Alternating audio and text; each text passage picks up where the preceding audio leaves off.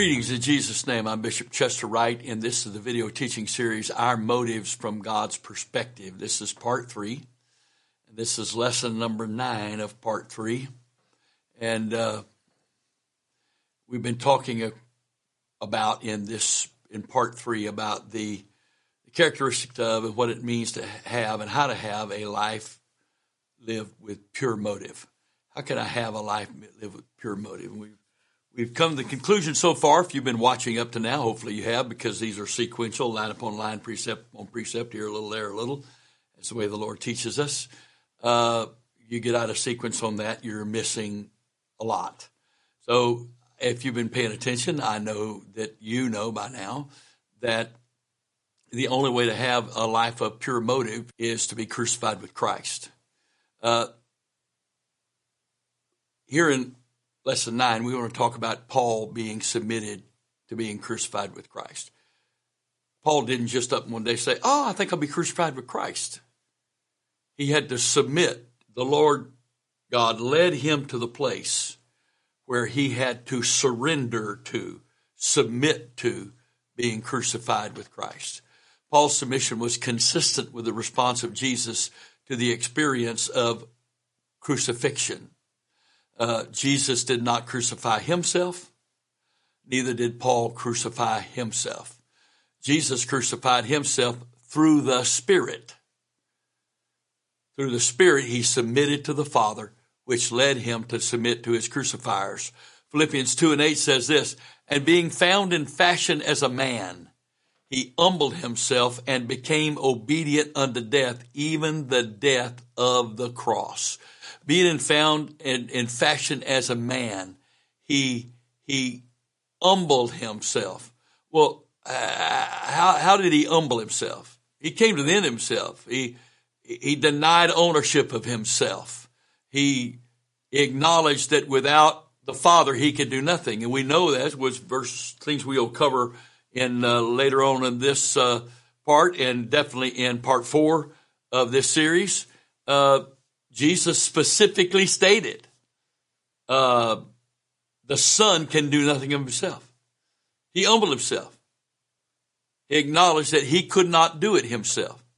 And he became obedient unto death, even the death of the cross. Now, we're going to read a couple of different translations here just to get some idea of uh, the, the, the flavor of the Greek that the English can't bring through in a simple translation. The Amplified says, and after he had appeared in human form, he abased and humbled himself still further and carried his obedience to the, to the extreme of death, even the death of the cross. So he didn't just humble himself to die. I mean, he could have submitted to death and just laid down on his bed and had a nice, peaceful expiring from this life. And I know people that have died like that, and that seems to be a wonderful way to go. Just peacefully, just leave here and go to the next place. But Jesus, the man Christ Jesus, didn't just humble himself to death. He had to humble himself and submit himself to a method of death. Galatians 3 says, the Word of God says that he submitted to the cross because he took the curse upon us because the Bible says, cursed is everyone that hangeth on a tree. So there is a curse for those that are crucified. Not hung just around the neck, but when you're nailed to a cross, you're hanging there. And it's a curse. And the crucifixion was reserved for the execution of the worst enemies of the state. The people that uh, a, a, a less painful, less humiliating, less prolonged death uh, we're not worthy of. But those that were, that was the way you did it because that's the way you made a spectacle of them in order to cause anybody else who would cause you this kind of trouble to fear. So it was reserved for the worst troublemakers, for the ones that were the scourge of society. Uh, and uh, even in Roman times, they did not crucify everybody unless they were really, really angry. And we know in the story of Spartacus that they got so angry uh, the Romans got so angry with this slave who led the rebellion that they lined the Appian Way with crosses until there were no trees within miles and miles because they were all cut down to make crosses. Well, they did that because they rebelled against Rome. They were slaves who rebelled against Rome. And so they, they wanted this kind of spectacle and this horrible death. And, and because you don't die from crucifixion specifically, you can die from asphyxiation on the cross. You can die from, uh, uh, exposure or loss of blood, but crucifixion didn't kill you. Because when you're, when you're hanging there, whether it's a cross with a bar or as some believe it's just a stake where the nail is driven up top and you're through your feet, in this way, the show, the collarbones, they, they pinch the, uh, when all that weight is there, it pinches the esophagus so that you can't breathe.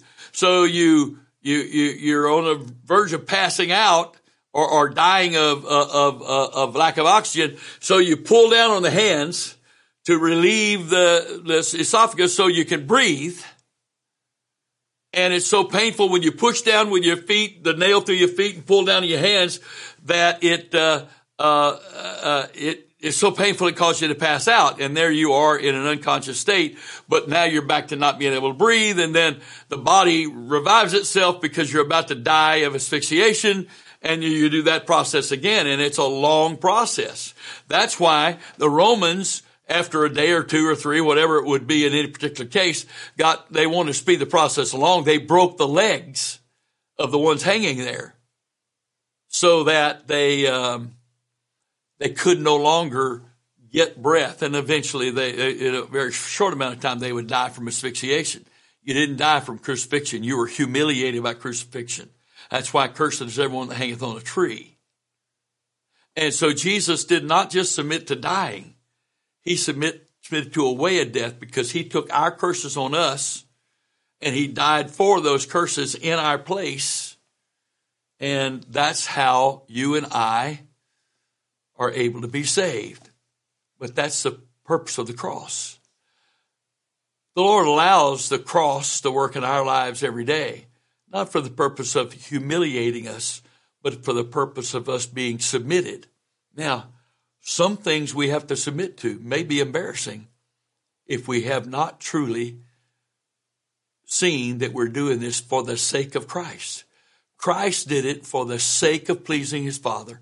He did it for the sake of the joy of seeing people saved.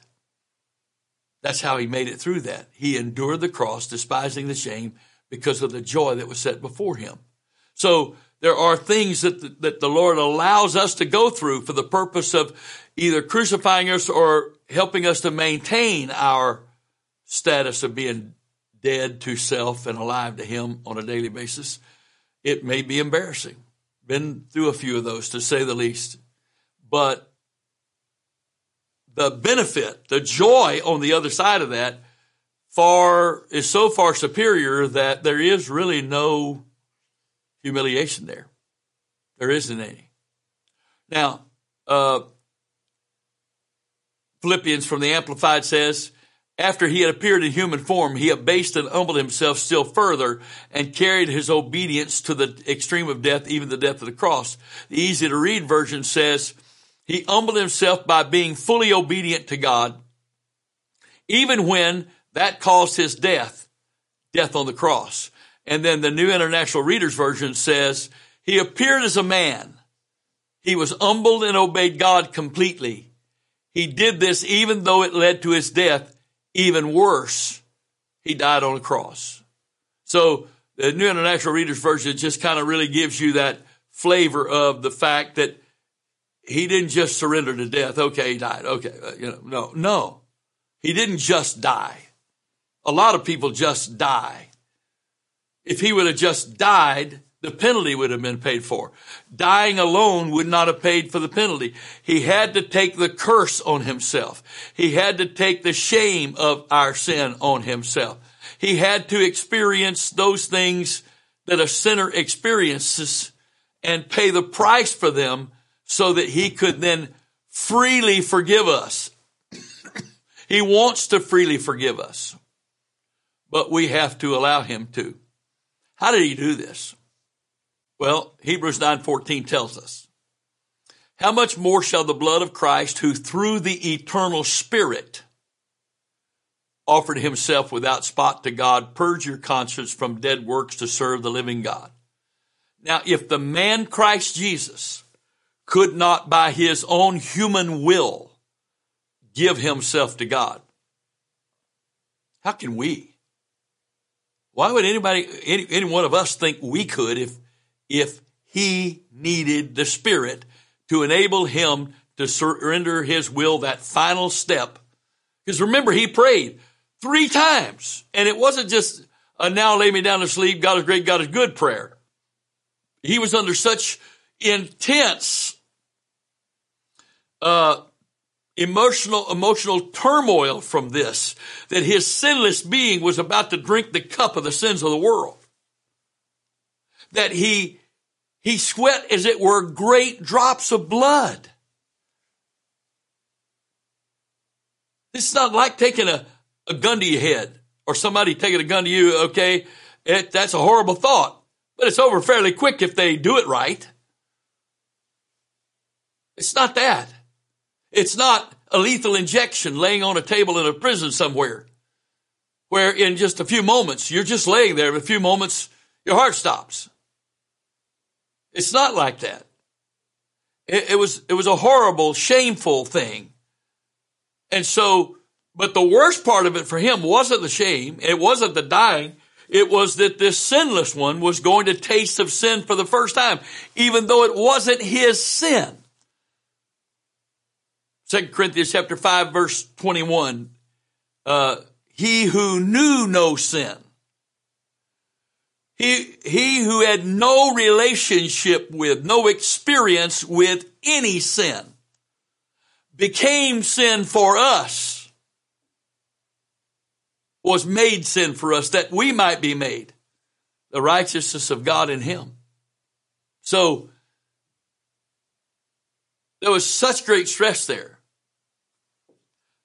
And he prayed three times, but each time the Spirit of God that was on him and in him enabled his flesh to submit and say, nevertheless, not as I will, but as thou wilt. After that third time, when you listen to his words and read the description of his actions and attitude, he was very calm. He was very surrendered. It was a done deal. And it, it, because at that point, he was dead. Pathologically, if a pathologist had examined his body when they took him down from the cross, the cause of death would not have been crucifixion.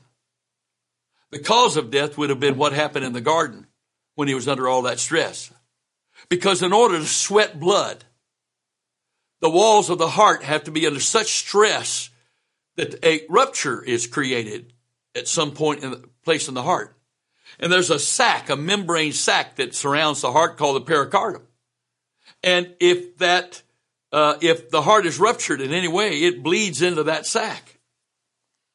And the body trying to dispel blood where it's not supposed to be will send it out so that it, it is, it's sweated out of the body. And he sweat, as it were, great drops of blood. But he died that's the cause of death. He died of a broken or a ruptured heart caused from drinking our sin. That was the cause of death. Now, the place of death when he finally expired was the cross. So he did die on the cross. But the cause of death was the ruptured heart that happened in the garden. And that's why after that third prayer, and you see, that's okay take your rest. It's all okay, you know. And then somebody comes and the, the mob comes and takes him, and he goes along and he calls Judas friend and kisses him on uh, uh after Judas kissed him on the free uh, on the chin, I mean on cheek, and he went through this whole process, and they spit on him and beat on him, and he didn't react, he didn't respond. Uh, he rarely even answered except very profound things, but he was very calm, very resi- not resigned, but submitted. And that's what the Lord, the Lord gave the, the, the, the Spirit of the Lord gave the man Christ Jesus great grace to go through that process. Where did he get the grace from? Right out there in the garden doing his praying. He did, that wasn't for show. It wasn't for show. Most of his disciples didn't even go as far as he went. There was only three, and they couldn't stay awake. He didn't do that for show. No. That's where he offered himself through the eternal spirit without spot to God to purge your conscience from dead works to serve the living God. Wuest says it this way, how much more shall the blood of, of the Messiah, who by virtue of the immediate instrumentality of his eternal spirit, his divine essence, his deity, thus by his own volition as a member of the Godhead, a little bit of, uh, a little bit of uh, non-biblical uh, doctrine put into this translation, uh, thus by his own volition, uh, offered himself without spot, himself spotless to God, purge your conscience from dead works to serve uh, to the serving of the living God. So it was through the immediate instrumentality of the Spirit, of his eternal Spirit. He was empowered by the Spirit to do what his flesh could not do itself. Darby's translation says it this way, how much rather shall the blood of of the Christ, who by the eternal Spirit offered himself spotless to God, purify your conscience from dead works to worship the living God. How much more? How much more is that possible? Wow, that's, that's just amazing stuff, isn't it? Uh, New Living Translation. Just think how much more the blood of Christ will purify our consciences from sinful deeds so that we can worship the living God. For by the power of the eternal spirit, Christ offered himself to God as the perfect sacrifice for our sins. And then, uh, Weymouth's New Testament translation says, how much more certainly shall the blood of Christ, who strengthened by the eternal spirit offered himself to God, free from blemish, Purify your consciences from lifeless works for you to serve the ever living God. Wow. And then one more, just, just for the enjoyment of it. The, the, the, the beauty of the word. The New International Reader's Version uh, says of Hebrews 9:14, but Christ offered himself to God without any flaw. He did this through the power of the eternal Holy Spirit so how much cleaner will the blood of Christ make us? It washes away our feelings of guilt for committing sin. Sin always leads to death, but now we can serve the living God through the power of the eternal Holy Spirit. Well, is this really biblical? Is this really biblical? Yeah, it's really biblical. Because Paul said to us in Romans chapter 8 and 13, that we are to mortify. If you live after the flesh, you shall die. He's this is the chapter where he's talking about minding the flesh is carnality and minding the spirit is spirituality. And if you obey the flesh, you're carnal, and if you obey the spirit, you're spiritual. And uh, and he's he's talking about all of that, and then he comes down to this: For if ye after the flesh if you shall, if you live after the flesh, you shall die. If flesh is the director of your life, if flesh is the decision maker of your life, if flesh is the power behind your life, you and I will die. But if ye through the Spirit, if we, like Jesus, by means or instrumentality of the Spirit, do mortify the deeds of our body, of the body, we shall live. We shall live. So, I cannot, by my will, decide to die with Christ. Not going to happen. If Christ couldn't do it in his flesh, you and I can't do it in our flesh. So he stated here that we too must, through the Spirit, as Christ did in Hebrews 9:14, submit to the mortifying of our deeds so that we might live. There's only one way to mortify the deeds of the body. To mortify the deeds of the body or self will, self or self will, we must be crucified. So we must be crucified with Christ. If I am crucified with Christ, Paul said, uh, we are to be crucified with Christ. If ye through the Spirit do mortify the deeds of your body, you shall live. Because you can't mortify the deeds of the body without mortifying the, the power behind the deeds. It's not God, it's our will and our sinful nature working in concert to get us to run our own lives and cut God out of the picture. And as I've said several, several times, I'm saying it again. This is what the Holy Ghost wants said right now. How many people do, do I know? Good, good people. Good people. From man's perspective, good people who pray and ask God to give them what they want how they want. They want him to prevent this and do that and fix this and all that. And they don't know if it's the will of God or not. It's their will. They don't know if it's the will of God or not. So they're praying their will and they're wanting God to bless them to do their will. Let me tell you something, friend. If you've experienced the blessing of God on doing your will and you haven't submitted your will to God, there was a God that blessed your will, but his name wasn't Jesus. And he didn't exist before all this as the I am. He was the one kicked out of heaven. Because hear me right now. There is no place in the Bible where God blessed anybody doing their will when they didn't even know what the will of God was. They hadn't even sought the will of God. And you can't find the will of God while you still have your own will so that you can weigh this out. Let's see, I want this, and God says for me to have this, and so uh, let's see which one. No, no, no. Until you say no to your own will, He's not going to tell you His will. Not going to happen. And if you take it back because you don't like His will, and you go, well, I laid my will down, but I'm going to take it up again because I don't like your way. I'm going to do my way. And I want you to bless this now. Now, Lord, I, I'm going to do my will unto you. I'm going to do this my way, but I'm giving it to you, Cain. Not trying to be unkind here, but we have got to get this. We got to see this. This is critical. It's critical that we understand this is not okay with God. It's not okay. If ye through the Spirit do mortify the deeds of the body, you shall live. The word mortify is the, the uh, simple word for kill.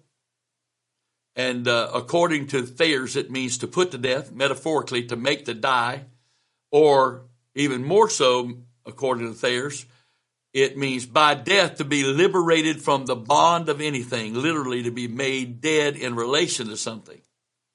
So by the Spirit, I am being made dead to self. By the Spirit, I'm being made dead to self. If ye through the Spirit do mortify the deeds of the body, you shall live. If ye through the Spirit do mortify the deeds of the body, ye shall live. This is the same Greek word. The word translated mortify is the same Greek word as translated kill in a verse we've used in earlier lessons uh, Romans 8:36, starting with verse 35. Who shall separate us from the lo- love of Christ? Shall tribulation or distress or persecution or famine or nakedness or peril or sword? As it is written, for thy sake we are killed, mortified all the day long. We are accounted as sheep for the slaughter. So the Lord empowers us by his grace to, to do his will. We cannot do that ourselves. We're not able to do that ourselves. We're not able. As stated before, will be stated again, we do not kill ourselves. We must submit to death, but we can't crucify ourselves. We can't kill ourselves or be crucified. We have to submit to crucifixion. Jesus submitted to crucifixion. Paul submitted to being crucified with Christ. You and I must submit to whatever the process of crucifixion will be. We will discuss this more clearly and in more detail as we go along with these lessons. In the name of the Lord Jesus Christ, I pray that you and I would be given the grace and we would receive the grace to be by the Spirit to be able to mortify the deeds of our body that we might live. That we might live in Him and that He might live in us and that the world might see Him manifested because so that we can be dead and our lives hid with Christ and God. In the name of the Lord Jesus Christ, God bless you. Amen.